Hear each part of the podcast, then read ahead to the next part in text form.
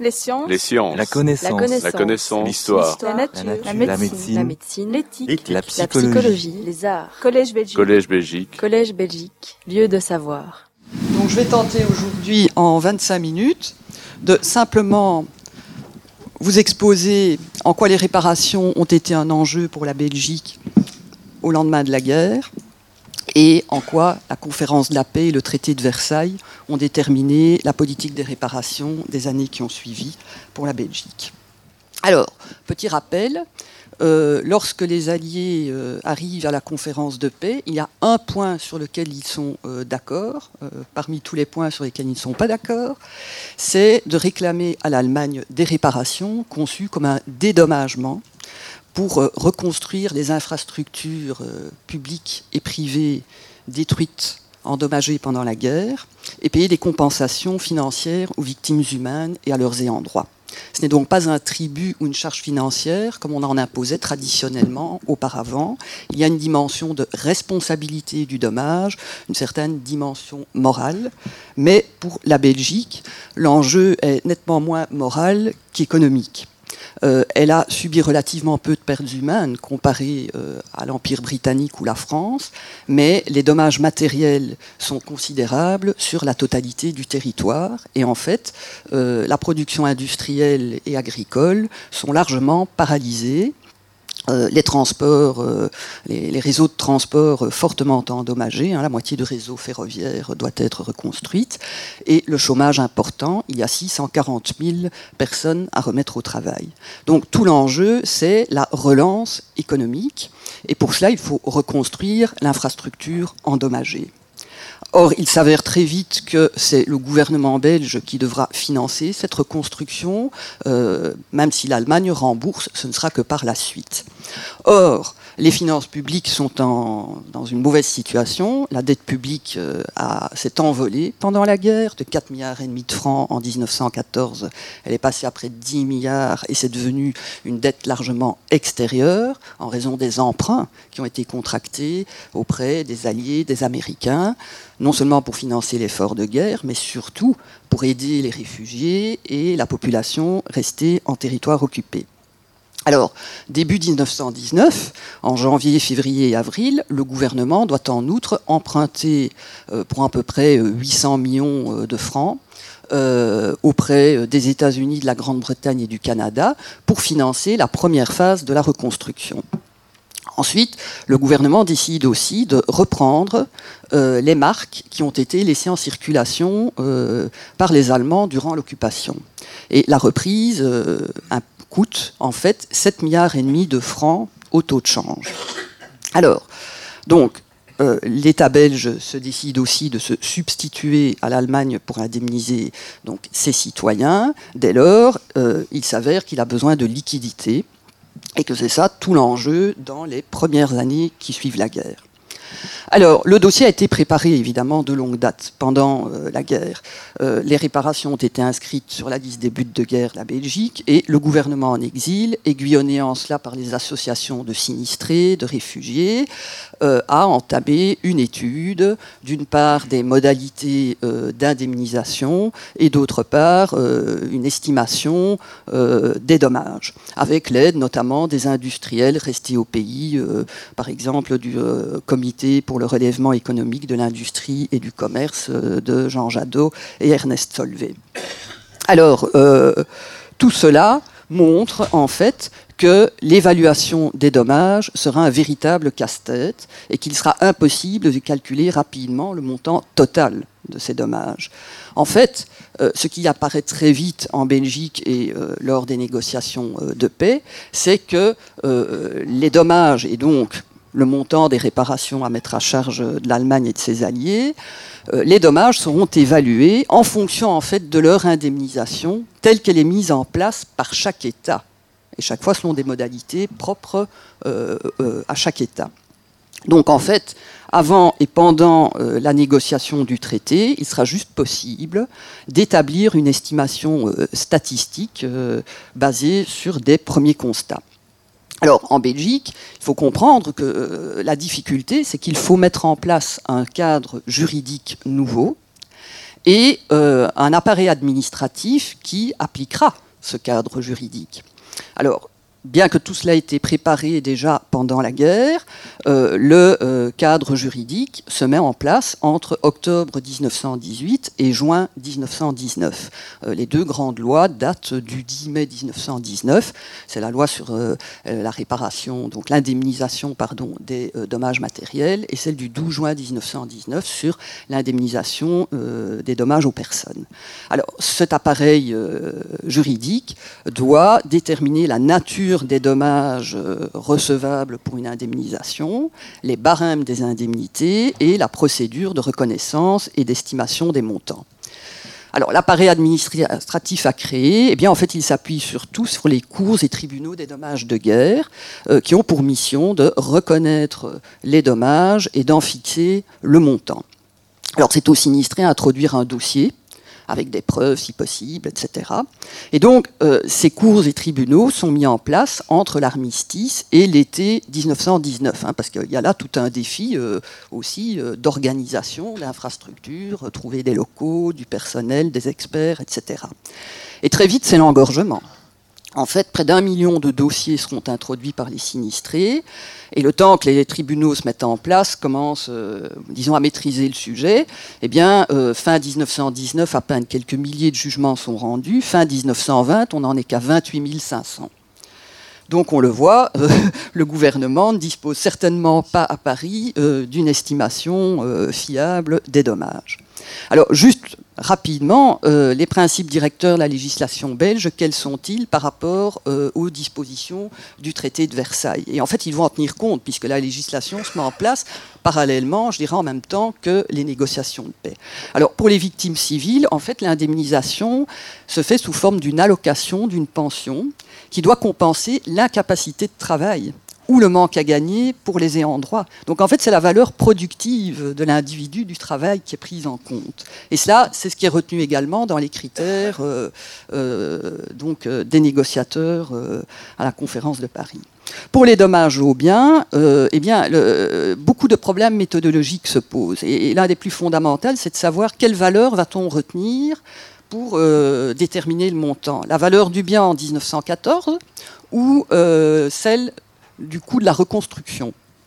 Et au départ, le législateur belge prend en compte la valeur 1914, mais compte tenu de l'inflation, surtout pour euh, le, prix des matériaux de reconstruction en 1919, hein, les prix sont multipliés par 6, euh, et compte tenu euh, des décisions des négociateurs à Paris, c'est finalement la valeur de reconstruction qui sera prise en cause. Il faut donc adapter la, loi belge avec un système de remploi, de primes de remploi qui sont un différentiel entre la valeur 1914 et le coût de reconstruction, la prime n'étant accordée qu'à la condition expresse que le bien rénové serve au même usage euh, qu'antérieurement. Parce que tout l'objectif, c'est la relance économique, bien sûr.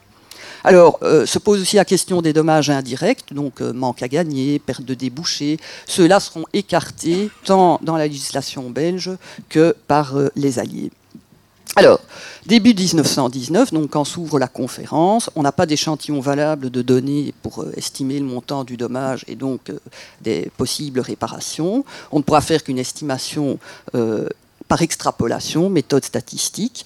Et le gouvernement belge, un peu dépassé par les événements, fait d'ailleurs appel au Comité central industriel de Belgique pour l'aider à faire une enquête auprès des industriels. Euh, alors évidemment, ce sera fortement critiqué comme méthode par euh, les Alliés parce que le comité central et industriel est jugé parti.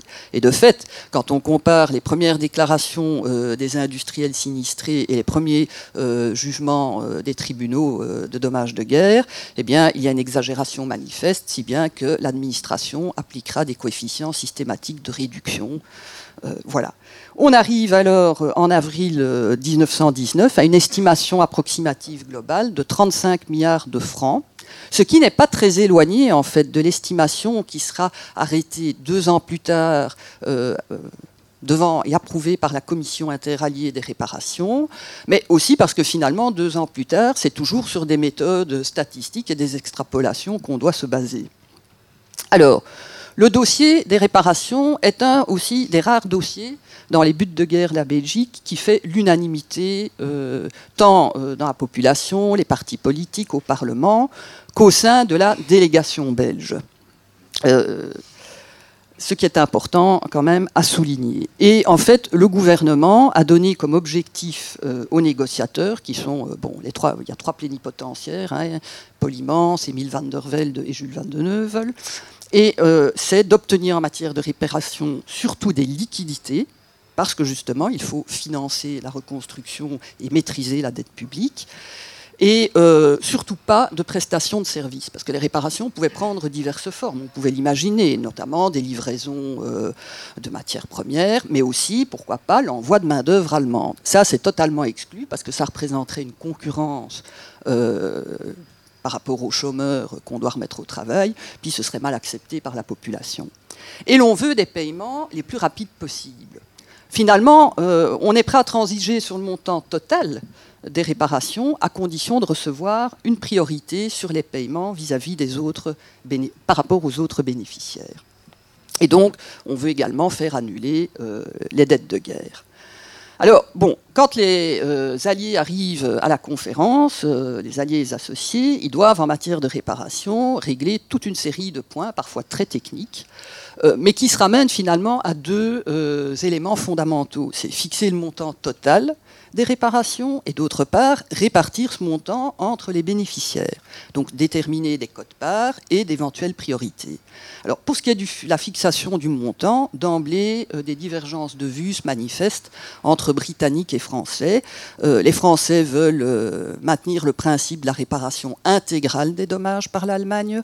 Les Britanniques, eux, préféraient qu'on fixe un forfait qui ne couvre pas nécessairement la totalité des dommages, mais qui soit supportable euh, comme charge pour l'Allemagne. Il ne faut pas euh, tuer euh, l'économie allemande. Hein.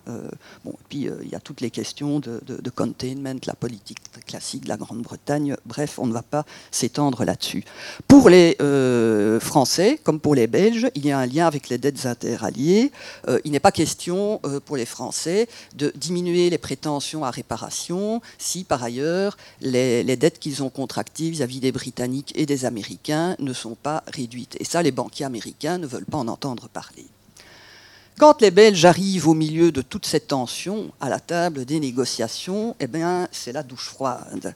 Hein, toutes les belles promesses que les Alliés ont pu faire depuis 1916 et qui étaient d'ailleurs finalement très vagues sont oubliées. Et en plus, les revendications territoriales agacent. Euh, pour les Britanniques, euh, le petit nombre de pertes humaines, enfin relativement euh, petit, de la Belgique ne justifie pas qu'elle reçoive un traitement privilégié en matière de réparation, pas de priorité. Alors après quelques semaines, c'est un peu la panique au gouvernement et on décide de renforcer la délégation euh, d'autant plus que la question des réparations est renvoyée à un comité technique, comme il y en a eu beaucoup qui ont travaillé en marge hein, de, la conférence. Et donc c'est Jules Van de Neuvel qui représentera la Belgique, aidé de Maurice Desprez, qui est quand même le président euh, de la Banque de Bruxelles, et puis d'autres experts financiers qui vont venir euh, au fur et à mesure, Edmond Carton-Duyard, Francky, quand ça va vraiment très mal, de la Société Générale, euh, Fernand Hautin, Omer Lepreux euh, de la Banque nationale euh, et d'autres. Alors, ces experts vont défendre bien sûr le principe de la priorité sur les versements en espèces, mais les prétentions ne vont cesser de baisser. Hein. On commence à 10 milliards de francs, on finit à 4 milliards, et finalement, c'est grâce aux Américains qu'on obtiendra et qu'on acceptera 2 milliards et demi de francs. Or, et les deux, les deux petites lettres or vont avoir évidemment leur importance dans la suite des événements. Elles ont été ajoutées par Georges Tenis, lui aussi appelé en renfort à la fin. Tenis, qui est un des hommes évidemment d'Ampin et qui a dirigé la commission euh, du ravitaillement euh, à Londres pendant la guerre. Il fait ajouter ces deux lettres. Au moment de la signature du traité, personne n'y fait attention et ne comprend l'enjeu. Après, avec l'inflation, on comprend ce que ça signifie. Alors, Au total, en matière de réparation, que règle euh, le traité? Alors, bon, dire presque rien, oui et non. Il règle un certain nombre de dispositions, mais il ne règle pas euh, deux points tout à fait fondamentaux qui vont laisser planer des incertitudes euh, pendant finalement toutes les années 20. C'est le montant total des réparations et la répartition entre les bénéficiaires. Tout cela est renvoyé à une commission interallié des réparations qui doit être organisé dans les semaines qui suivent la signature du traité. Ce qu'il règle, c'est bien sûr le principe de la réparation, comme je l'ai dit en, début d'exposé, que l'Allemagne doit payer une première tranche de 20 milliards de marqueurs avant le 1er euh, mai 1921. Et puis le traité stipule qu'il y aura encore deux tranches supplémentaires euh, de 40 milliards de marqueurs chacune, payable en principe en 30 annuités, mais ça fait donc un total de 100 milliards. Mais ce n'est pas le montant total, il faut le voir comme en fait un minimum qui est euh, fixé par le traité. Alors, ce qui est important quand même pour la Belgique, elle obtient deux concessions non négligeables. C'est la fameuse priorité dont j'ai déjà parlé et l'annulation de ses dettes de guerre. Mais cette disposition euh, devient caduque vis-à-vis des États-Unis lorsque le Congrès américain refuse de ratifier le traité.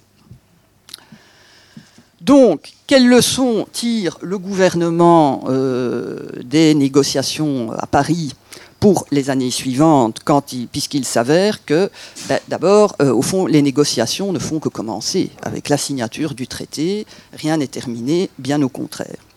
Alors, les leçons sont d'abord de se fixer des objectifs clairs. Ces objectifs, c'est d'abord défendre la priorité obtenue, la défendre évidemment surtout contre les remises en cause par les alliés. Euh, c'est surtout les Britanniques qui la remettront en cause euh, à plusieurs reprises et encore en décembre 1922. Et euh, la sauvegarde de cette priorité est un des éléments déclencheurs finalement d'occupation de la roue. Hein. Pas le seul bien sûr, mais bon.